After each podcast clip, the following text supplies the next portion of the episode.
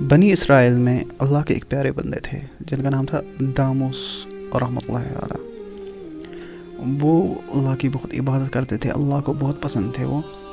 ایک دن جب وہ صبح نیند سے اٹھے تو ان کے جو ان کا جگہ تھی جہاں پر وہ رہتے تھے کہ اس کے آگے ایک بڑا سا پہاڑ تھا۔ جب انہوں نے اس جب ان کو اس پہاڑ کی طرف نظر پڑی تو انہوں نے دیکھا کہ وہ پہاڑ تھوڑا سا جس پہ پیڑ نہیں لگے تھے سبزار نہیں تھا۔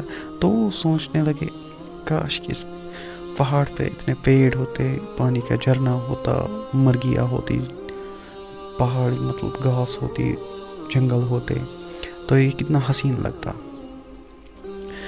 اور جب وہ اس رات اس رات وہ پھر سے سوئے تو ان کو وہ رات میں خواب آیا کہ خدا کی طرف سے ان کو خدا بول رہا ہے کہ اے میرے بندے، تو اب میرے کریشن میں نقص نکال رہا ہے مطلب جو میں نے بنایا تو اس میں کمیاں ڈھونڈ رہا ہے۔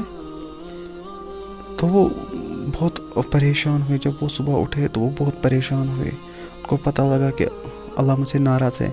لیکن جو اس وقت وہ بندے تھے، اللہ کے بندے تھے، وہ آج کے بندوں کی طرح نہیں تھے۔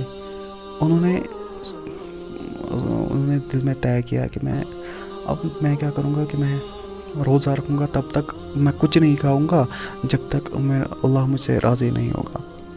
تو ایسے ہی وہ چار پانچ دن ایسے ہی فاقے پہ رہے، روزہ رہے، کچھ نہیں کھایا کہ اس کے پاس کے گاؤں میں ایک اجتماع منعقد ہوئی۔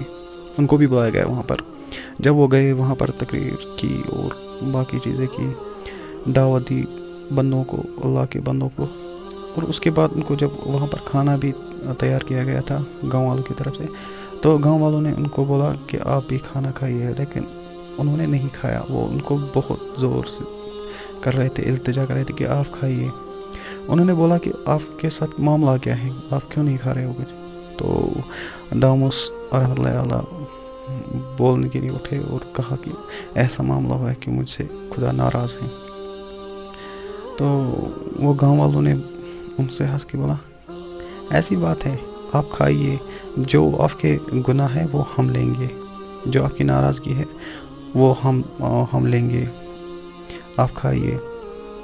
تو اتنے میں ہی کہ خدا کا اشارہ آیا اس بندے کی طرف سے، اس کے دل، اس کے دل کو آواز آئی کہ، داموس، وہاں سے بھاگ جا، اس بستی سے بھاگ جا۔ اور داموس جلدی سے اس بستی سے نکل گئے۔ پیچھے جب دیکھا تو وہ بستی گرک ہو گئی، زمین دوس ہو گئی۔ اس لیے کہتے ہیں کہ کسی اور کے گناہ اپنے سر نہیں لینے چاہیے۔